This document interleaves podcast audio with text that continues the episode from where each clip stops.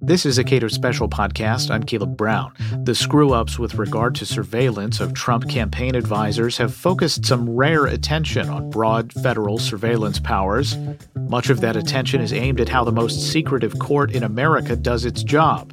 Rand Paul is the junior U.S. Senator from Kentucky. He doesn't believe the Foreign Intelligence Surveillance Court can be made constitutional, but he's still offering changes to how it does its job. We spoke today. For those who've been following it, there are substantial systemic problems with the way that the Foreign Intelligence Surveillance Court operates. Some of those were highlighted uh, by surveillance of uh, political advisors to the Trump campaign in 2016. Uh, what is the largest problem that you see in how intelligence agencies are able to do their work uh, that is problematic for the rights of Americans? You know, I don't think the Foreign Intelligence Surveillance Court is constitutional.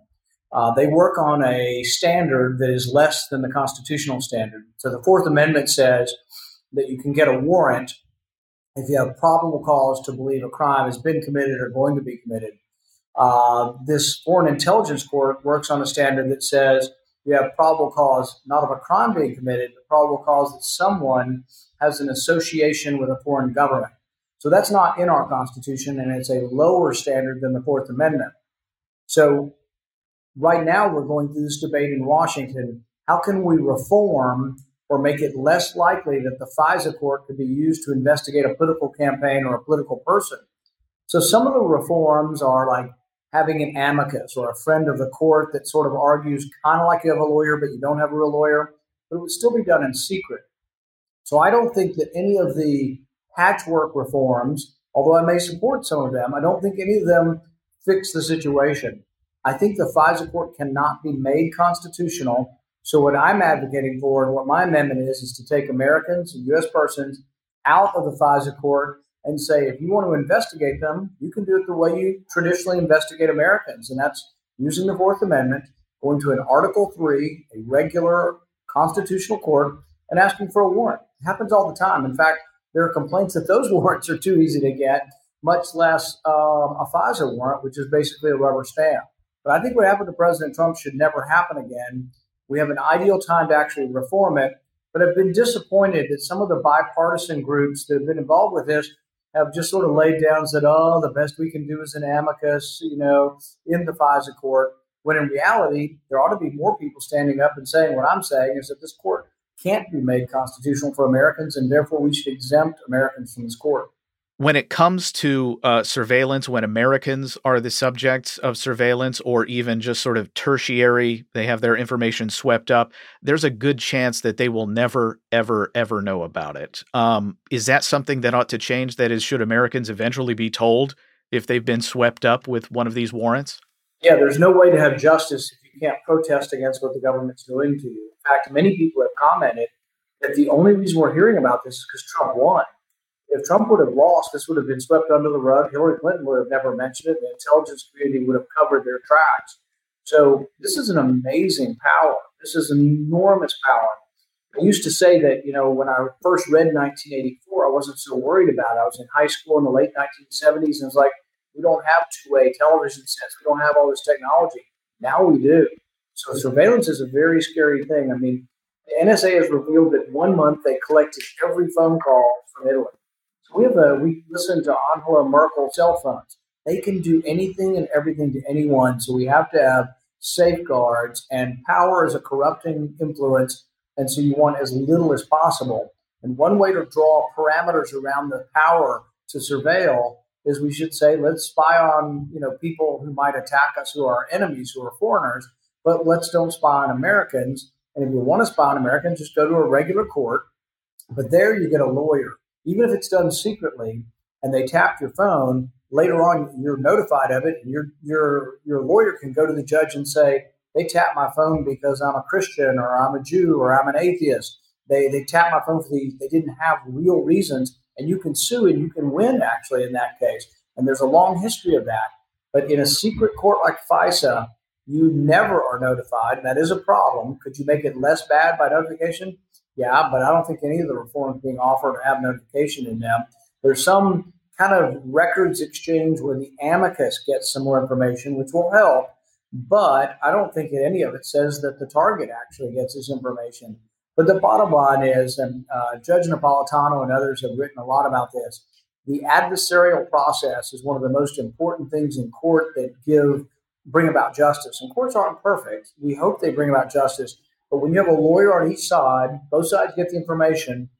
We actually tell the prosecutor you have to divulge the stuff beforehand so the defense can research your evidence to see if it's true or see if they can debunk your evidence. That becomes this adversarial court process that tries to get to justice. But when it's secret, you don't get a lawyer, and you don't even get informed of a crime, there's no way that can be justice. And I'm just disappointed that more people gave in on this. Even the president's biggest defenders, who had all these rallies chanting and cheering down with FISA and do this to FISA, they're going to keep FISA. They're going to give us window dressing, and nothing will change. And this is a real disappointment for me. Um, you know, we'll see. I am going to support some of these amendments that would make it less bad. But in the end, I won't vote for the bill because I'm not for any part of the Patriot Act. This reauthorizes the Patriot Act, and I won't vote for the final passage.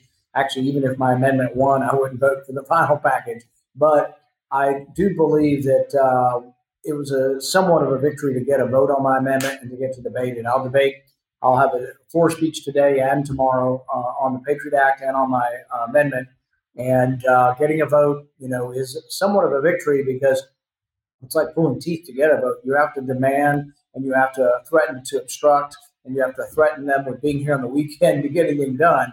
And I do all of those things. And as a consequence, I've been able to get more votes than probably any other senator up here. And people look at me and say, "Why do you get a vote again?" I say, "Well, because I threatened them with staying here on the weekend. They, they don't. They're not happy to give me a vote, but they know I'll make them stay, and they know I'm not bluffing.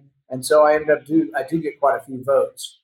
I don't have a strong sense of how the president will react uh, to this legislation, either with or without uh, your amendments. Do you have a better sense? You know, I keep encouraging him to veto it if my amendment doesn't pass because I don't think the other reforms are real. I think he's torn because I think he likes Attorney General Barr on some things where Attorney General Barr has been a stronger uh, Attorney General than previously we've had. But I think on others, he knows that Barr really is part of the institutional apparatus of the deep state. Frankly, I mean, Barr was one of the original authors of collecting metadata. You know, that goes all the way back to the early 90s when they were doing it on so called drug dealers, but they were collecting a lot of metadata on innocent Americans as well. And Barr was a co author of this, coincidentally, with Mueller. So it's kind of funny how you know, the president has this visceral reaction to people like Mueller, but then he appoints somebody who's a longtime ally of Mueller and a longtime part of, you, know, you call it the deep state. Another less inflammatory term is the establishment of the intelligence community who really don't believe in civil liberties. So it is disappointing. And I think he's torn. I think the president's gut would be with me, and he always tells me he is. But then I think he's torn by having so many people around him saying, oh, the world will end and we'll be overrun by terrorists if we don't give up our liberties. Uh, uh, shifting gears just a little bit, uh, you spoke with Dr. Anthony Fauci yesterday about uh, COVID 19.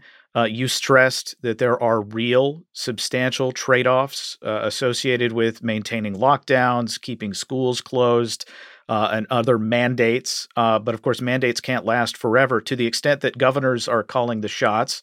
And I've been assured that they do have some legitimate authority in this arena.